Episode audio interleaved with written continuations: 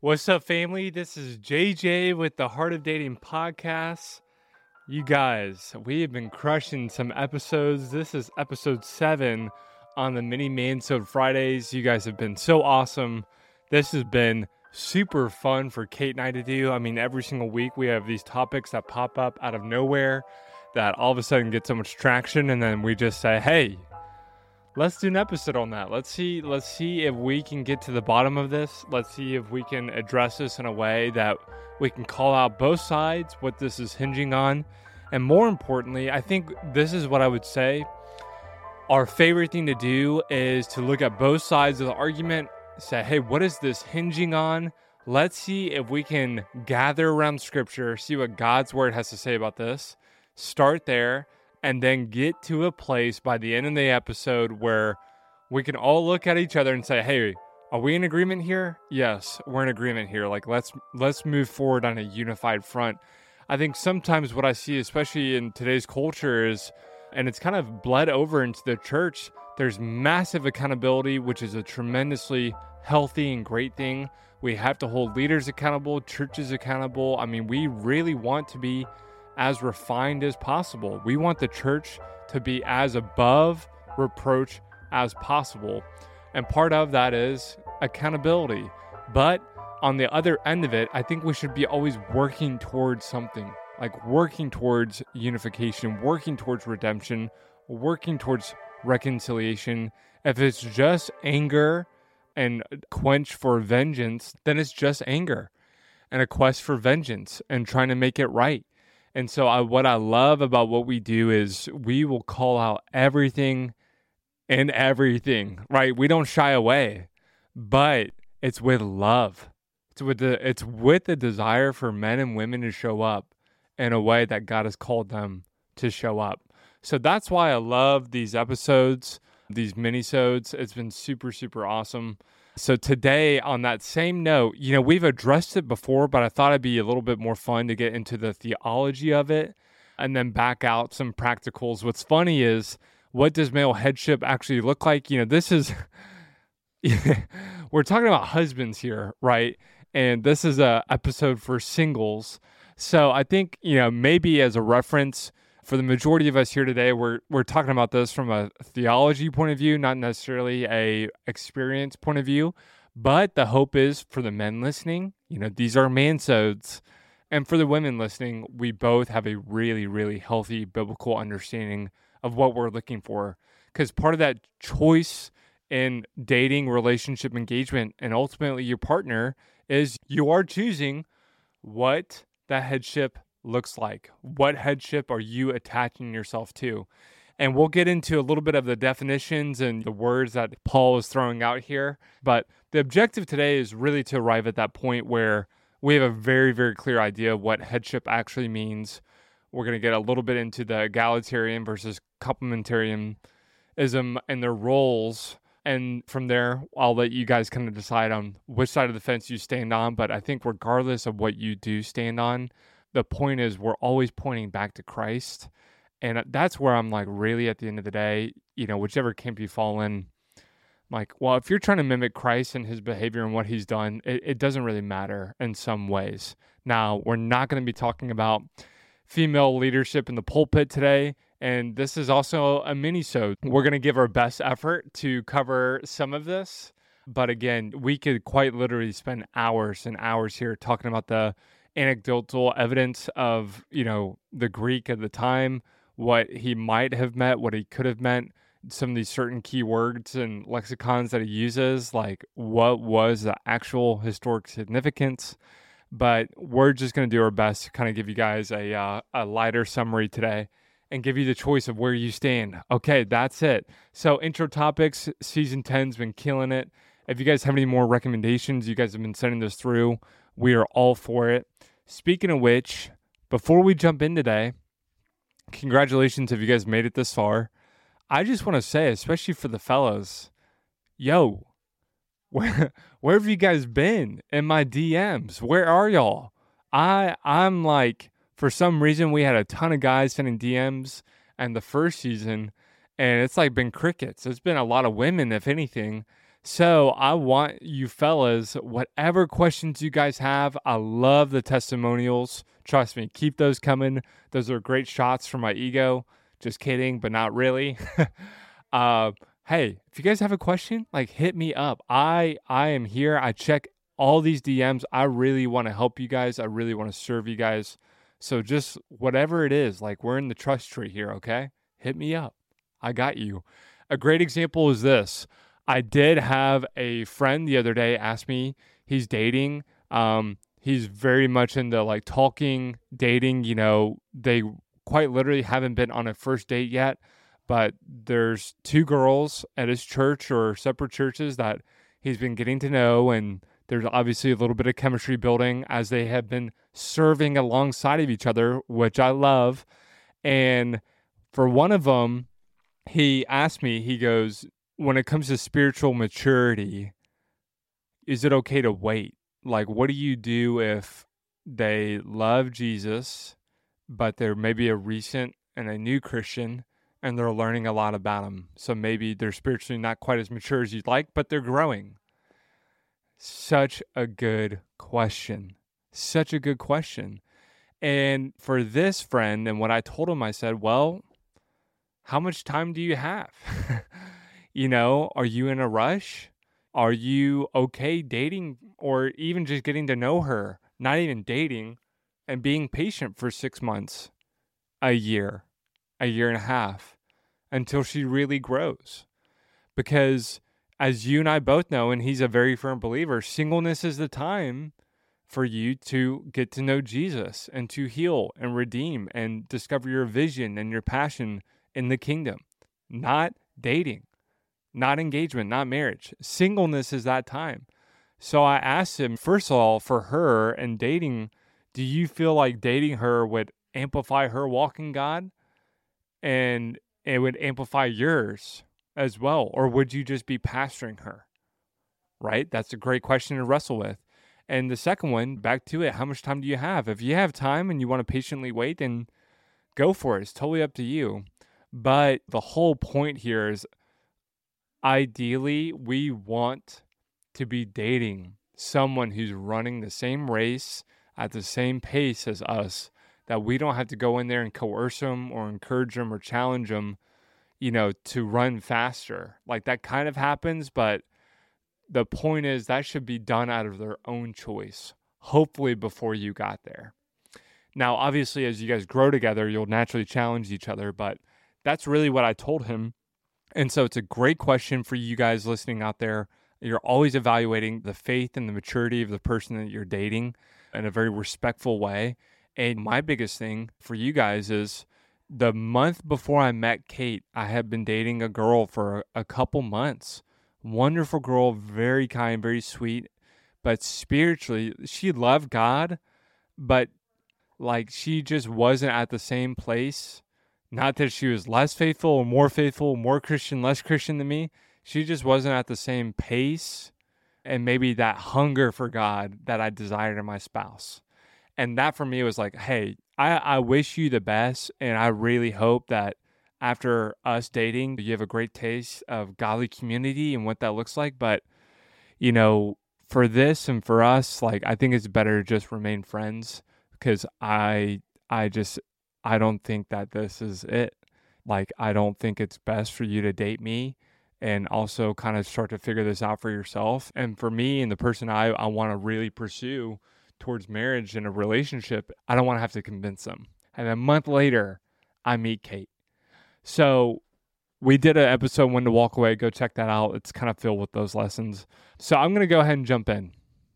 That was a long intro, but I hope it was fun. So here we go.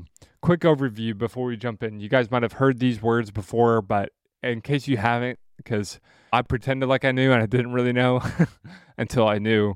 So egalitarian, very, very popular, probably has popped up in the past 20 years, 20 to 25 years. And on paper, it sounds really awesome. Egalitarians, they believe in equal worth and value of all individuals, regardless of gender, race, or social status, okay? And in the context of Christianity, Egalitarians advocate for equal treatment and opportunities of women in all areas of the church, church leadership, ministry, including the ordination of women as pastors and priests. Okay. And then the traditional complementarianism, or it's kind of taken on this like patriarchal, you know, view is complementarians believe that men and women are equal, but have different roles in the church. Those roles, though, in the church and in the family are complementary, meaning they complement. They're different and equal, but they and they ultimately complement each other. So same same role but different. Same same but different. If you know that movie, which I cannot recommend. okay. But when it gets a little dicey, is what we've seen is they've they've been men just by their gender have been automatically given a leadership and role of authority in the church, while women are called to be supportive and submissive to their husbands and male church leaders. Okay. They believe that the role of men and the role of women are established by God biblically, and that any attempt to change or challenge these roles, as we've kind of maybe seen the egalitarian movement, is a violation of biblical authority. Okay. They also argue that the submission of women to men is not a sign, this is important, it's not a sign of inferiority, but rather a reflection of the divine order established by God. So today is not about women in leadership, women in a pastoral role, although I think that would be a really fun one to take on with Kait, super heavy and thick. Today is really two sided, and there's some great teachers who go back and forth on both parties.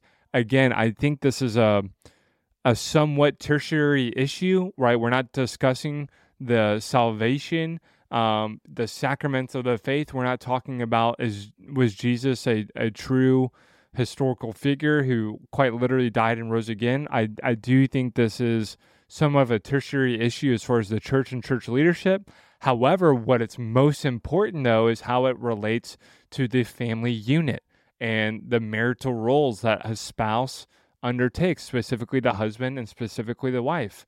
And what we're going to do is today's kind of like a hybrid episode. I mean, I wish I could spend an hour, I might, don't tempt me, talking about the Greek, the lexicons, where they hinge, what they meant historically. We're going to do like a 101 version of that. And then what I'm really excited for is I'm going to kind of give a conclusion on where I stand.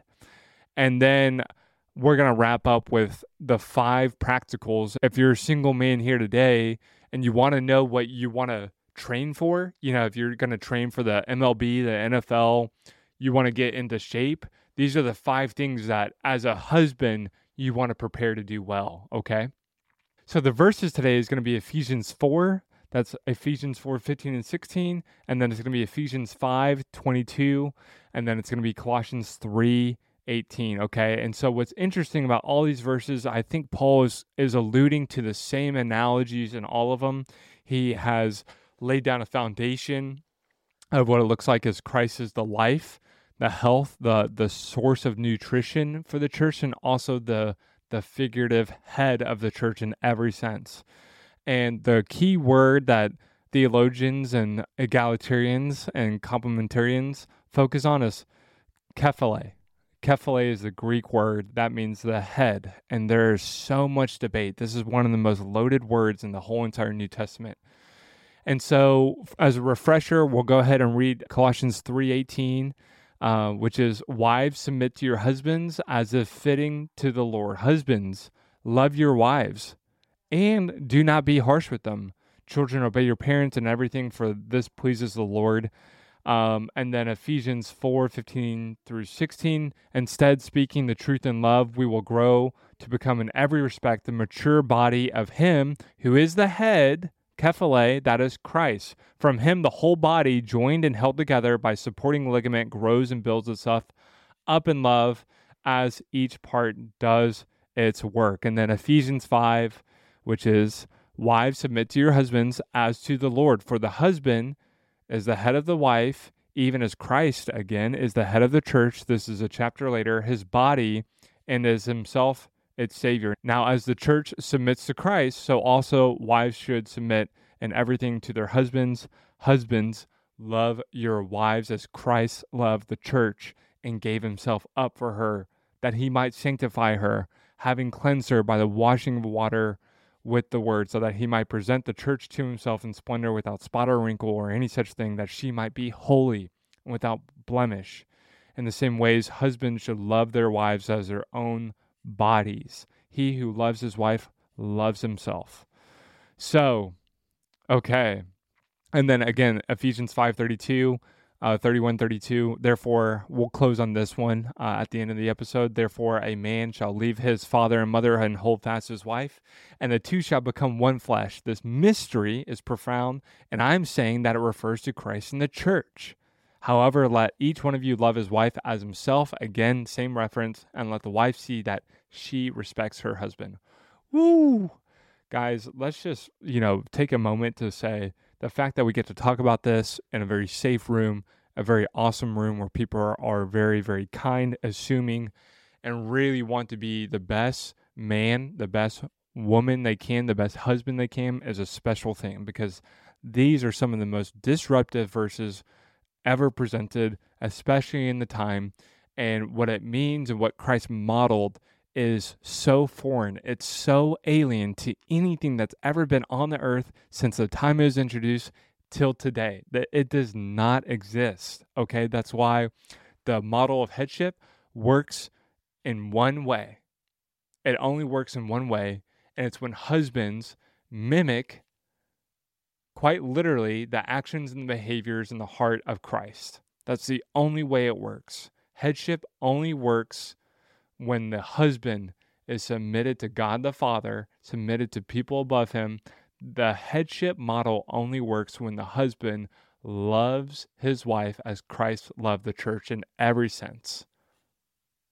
That's the only way it works. And any action, any way that that is distorted, any way a man acts outside of that headship model, not as Christ, it brings chaos, destruction, and ruin. And that's what we've seen. Quite literally, that's what we've seen.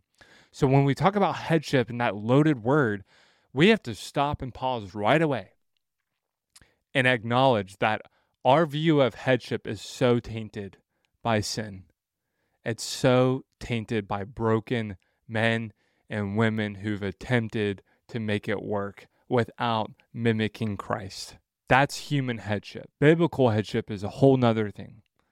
Now, this word kef- right? This super supercharged word. I'm going to go off Mike Winger. He's got some great episodes on YouTube. He is like as black and white. Let's start the Bible, pour in hundreds of hours of research and talk about it. Really, really great. And he walks through both sides of the arguments and really leaves it up to you to decide. And so I think that's a wonderful way to tackle it in the sense of here's what I think, here's what is open for debate. I think someone who also does this really well is Tara-Leigh Cobble in the Bible recap. She gives you her God shot, but leaves it up to you to find yours. What speaks to you from this scripture? But she starts at scripture. Okay. So what does the head here mean? Well, the the whole argument here is there's a kind of a medical claim that does the head here mean the source of nutrition? As we kind of read in Ephesians 4, there's kind of an illusion that the head here was like the life source. And egalitarians will say they'll make a medical claim that at the time, contextually, that the, the head was the life source of the body, but the heart was the governing center. That was the authority, decision making organism of the body. It was the heart, not the head. And so when Paul says the man is the head of the wife, as Christ is the head of the church, it means he's the life source, but he's not the governing body, which is really important. A man reasoned and purposed with his heart, not his head. This was their understanding at the time. Even Plato, they claim, egalitarians claim, say he had moved the heart as the command center of the body. But what's interesting about that is later in his work, he actually established very, very clearly that the head is the reasonable, logical ultimate decision maker of the body. The heart is near the head, but the head makes decisions. And so this is kind of important because if the head was the source of life of the body, similar to what we kind of read in Ephesians 4, Christ is the source of life for the body of Christ, the church. So the husband is a source of the wife, kind of in the same sense that Eve was created from Adam. So the husband was the original source of strength, nutrition, of marrow for his wife. And simply said, you know, that's where there's so much debate. It's like, well, Paul might have said head of his wife in scripture, but you have to understand contextually at the time, you know, that's not quite what he meant. Uh, he meant, you know, the head in the sense of it was the life source. Well, I, I could see that, but historically, here's the other problem with the egalitarian claim here is that there's actually a lot of lot of evidence, not just f- from Paul and what he's speaking to when he, he's already alluded to in Ephesians 4, which is Christ's is not just the life source, but he's also something else, which we'll get to in Ephesians 1. But historically, there's actually a lot of evidence that suggests that as far as the neuro study of the brain, the ancient medical examiners and philosophers actually were really far ahead of their time. and actually, at this time, even in the ancient times in the Greek and Hebrew, they had already established that the head biologically was in charge of the decision making, the reason, and the common sense, not the heart of the chest. They had a shockingly great sense of that at this time already about the nervous system, actions, speaking, reasoning, common sense, they were all controlled by the brain and the head. So I I really do think here, as far as the the view of Kephale and the head and the egalitarian sense here is that, hey, hey, he only meant it as the life source. Nothing about reasoning, nothing about executive authority, nothing about governing center. It's just the head as an analogy of that time.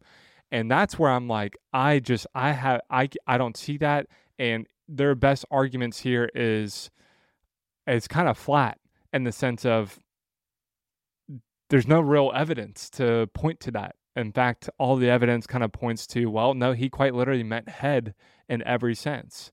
And then the question here you have to ask is, well, does head, does that infer authority? That's a great question, right? So, hey, even if he didn't mean head, there's an argument by the egalitarian sense of well, there's no authority indicated, right? Regardless of medical terminology, let's just call it a wash. Sure, it's the head, the decision making, the reasoning, the logical. But is there authority or not? And it's a great question because which one is it? Is it one or the other? Is it life source and authority decision making? Is it just life source or is it just the kind of command center?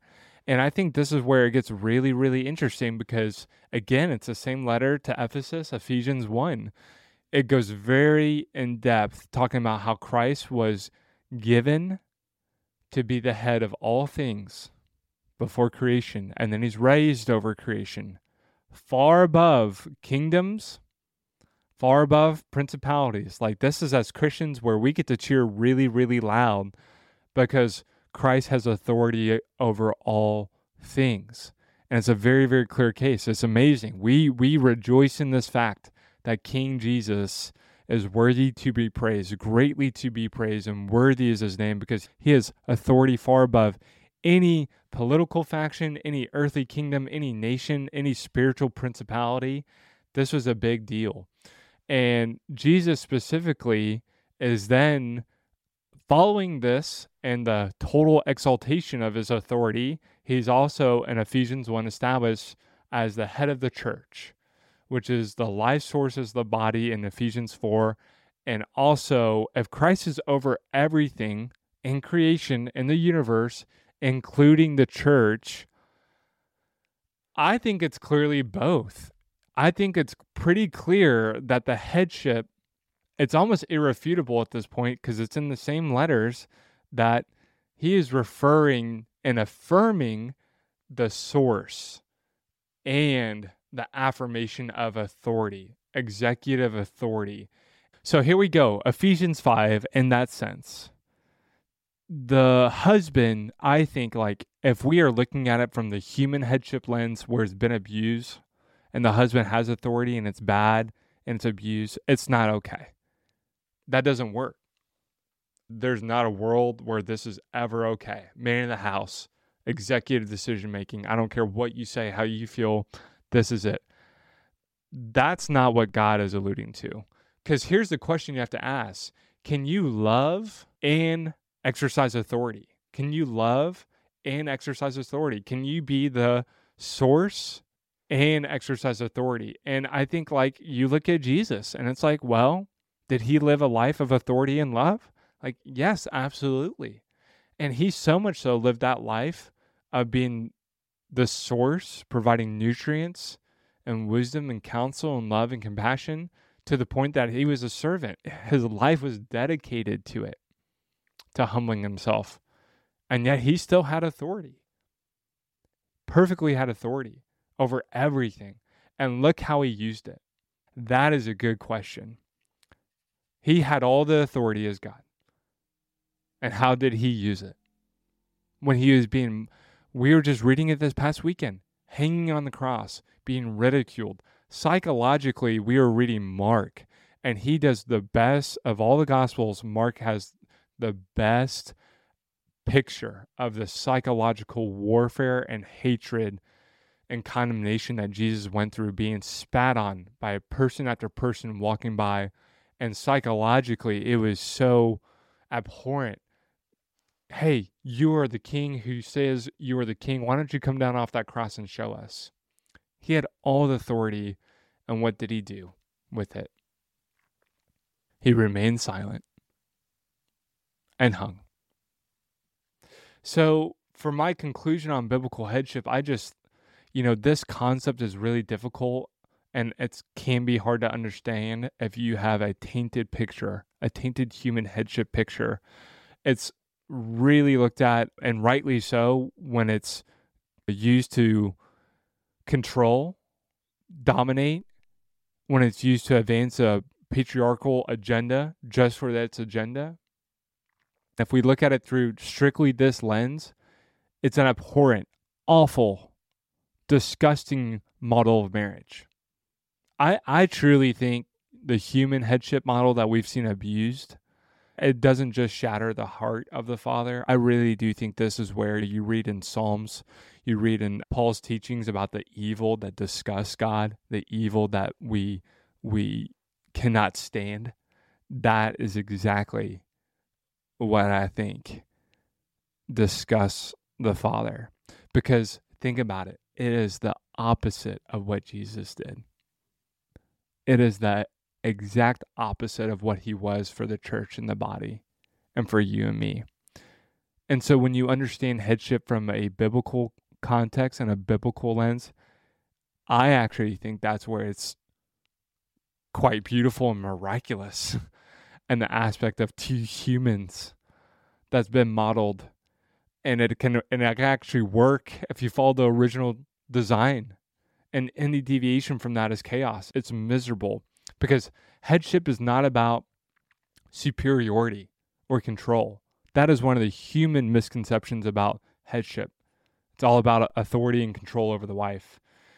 That is absolutely quite literally crucified when he says for the husband is the head of the wife as christ is the head of the church of his body, which he is the Savior, inferring he is the Savior. And what did he did to become the Savior? He was crucified. He died to himself. So it's so misunderstood. And if we look at the context of what he's actually saying and the emphasis here, it's actually on love. It's actually on sacrifice. Just as Christ sacrificially loved and gave himself up for the church, so too husbands should sacrificially love and serve their wives to that degree. The bar's been set, husbands. That is the bar. That's the example of how far you should go. And number two, headship is a position of responsibility and care, like that life source, Ephesians 4. It's a huge aspect of headship that It's actually a honored position of responsibility and care. Just as a physical head is responsible for directing and carrying the entire rest of the body, so too should a husband be responsible for directing and caring for his family. This means an active role in leading and guiding his family with a vision and purpose, not letting it be an accident, and then providing and protecting for them. It means prioritizing the needs and the well being of his family above his own desires. Okay, that's pretty good. I actually like this. I love this model of headship. Man or wife, who's going to stand those two points so far? Number three, headship is about mutual submission. It's important, and we've talked about this, that headship is not a one sided, right, dominating, controlling relationship. In fact, in Ephesians 5:21 it says, "Submit to one another out of reverence for Christ." And then we've talked about extensively submit the husband does not have control over his own body, and likewise the husband does not have autonomy over her body. Submit to one another. Like we've talked about, this shocked the entire world. This was insane teaching because the women never before until that moment had any rights. Never before in that moment had they had any say. They were just property. And so saying that, hey, hey, hey, hey, the ground is even. This is even submission now was was crazy. And it means that the husband should what? Listen and consider to his wife's opinion and needs. And that the wife should also mutually respect and support her husband's leadership. It's not about control or dominance, it's about both sacrificially loving, taking responsibility, and mutually submitting to one another. And I really think that in that biblical headship, husbands and wives can create a healthy and fulfilling relationship that honors God. It strengthens their bond greater than any other union on earth because it is quite literally a supernatural and divine model that is not achievable without walking, talking, acting, living your life like Christ. There's nothing like it when both parties walk and talk and act like Christ. There's nothing like it. It is quite literally a supernatural union. It doesn't make sense. It can't make sense unless there is a supernatural God involved. Lastly, I'm going to close with this. This is a long episode. Husbands, future husbands out there training listen, when we talk about all that, this is what it looks like if I had to give you a one, two, three ABC point of view. When you are embracing that biblical model of headship and you're leading well, you're leading effectively, I want you to take a note. This is what it looks like. And after each point, I want the women here and the men here to ask, okay, are we invoking authority in a controlling and domineering sense in this model? You tell me, because I'm super curious. Like, are we asking the women to submit to an executive authority in each of these points that they would hate, that they would really not like? Or my real question for you is where in the following examples would the egalitarians push back and say that this is an overstep of the husband, or better yet, the wife is better to own and lead in these buckets? That's a good question. Number one, great husbands, they are trained with excellence according to God's word God's will and God's purpose, God's intent for marriage, for the role of a husband. Exactly what we just did is a great example. They quite literally study and consume scripture with tenacity. When you read 1 Corinthians 7, when you read Ephesians 5, do you know this as head knowledge? You can write a little essay, a little paper on it. The do's and don'ts of a husband? Or do you know it with the core of your being, your heart? Your soul has been arrested by the truth of God's word.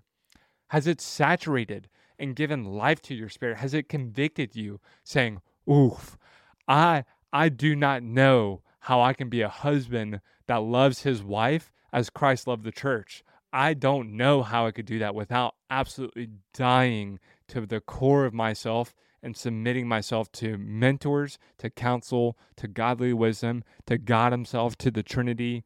There's no other way I could do that because I have felt and I have received that kind of love and I know there's nothing like it, and I know by my own means I cannot replicate that. Sometimes I would just say to finish that, train with excellence according to God's words. Sometimes we want to be great single men. We want to be great boyfriends. We want to be great fiancés. We want to be great husbands. We, we just don't know how. And I would just say scripture's full of the instruction. Surround yourself with men who emulate that. And then I would just ask, do you really want to be a great husband or do you kind of want it? Do you want to be a great father one day or do you kind of want it? Because until you really want it, you're just going to be stuck being where you've always been, just content where you are. That that passiveness that we've talked about so often. Number 2, wives crave this. Men listening here, just this is like your this is like your standard. Be her example. Wives crave an example to follow. I mean, men do too, but in a marriage relationship. 1 Timothy 4:12. Okay. What we say, how we speak to others, be an example. Be an example of how you live with passion and with vision. Don't just stumble into purpose.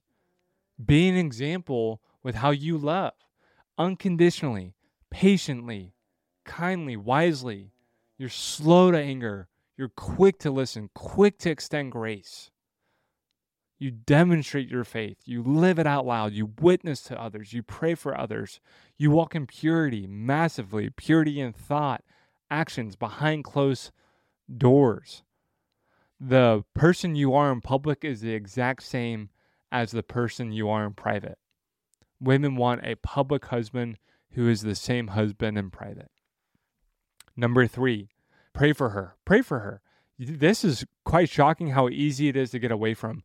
Ask her not just to pray for her in quiet, but ask her, hey, how can I pray for you in this season at this time? And pray with her in person out loud. It doesn't have to be a, an hour of intercession, speaking in tongues, laying your hand on her, but it it means the world to them to just pray for them out loud and encourage them. And I was surprised at how little I prayed for my spouse and with my spouse without being intentional. Without being intentional, with no plan, with no tenacity, with no vision, it's amazing how easy it is to go without praying with and for your partner. Number four, initiate spiritual discussion. Hey, if you're going to church, talk about the sermon. Discuss the devotional that you read this morning, what spoke to you, how worship has just been impacting your life. Talk about what's on your mind and your heart, what God's teaching you. What is God doing in your life? Initiate that spiritual discussion. Don't leave it up to her. Take the reins on that, that spiritual discussion. Number five, establish a routine devotional time. It doesn't have to be every day, it doesn't have to be an hour in depth study, but the point here is to unite over scripture and discuss what God is highlighting for you. Your marriage is built on the foundation of eternal fellowship with God. This is one of the best ways to continually set up yourself and your spouse for success. I would just ask like all five of those like what wife is going to say no to that? And more importantly, like like what wife would not crave that in a husband? And thirdly, I would ask you guys, kind of revealing a little bit of my position for the traditional sense here of like, and what five of those buckets consistently would you guys prefer and say it's better for the woman to lead in that sense? And I just, uh, if you guys have made it to the end of this episode, I'll be honest with you. This is your treat for lasting this whole time. Kait and I, in a lot of senses, uh, listen, she's got a strong will. She's incredibly successful. She works in a ministry capacity, right, with Heart of Dating. And a lot of our lifestyle, we are egalitarian on just things like, you know, cooking and cleaning and household chores and budgets. And we truly believe anybody can run it. And we really don't have a preference either way. But I will say, Kait and I had a very candid discussion when prepping for this episode. And I'll be completely transparent Kait looked at me in the eyes and said, You know, I am egalitarian, but I won't lie. I crave a husband who leads in all five of those buckets, who leads in vision, who leads in planning, who leads in fighting for connection. And I'm not getting that.